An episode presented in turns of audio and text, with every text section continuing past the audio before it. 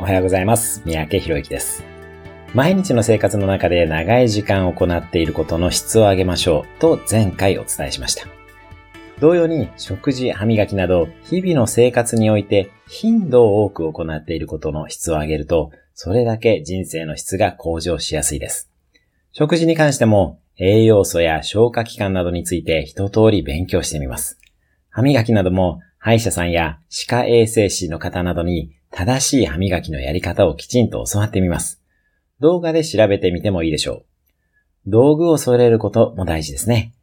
歯磨きや歯ブラシ、その質を上げてみます。食事ならば、お茶碗や箸にもこだわってみます。あなたが頻度を多く行っていることは何でしょうかその質を上げるにはどんな方法があるでしょうか人生の質も上がってくるはずです。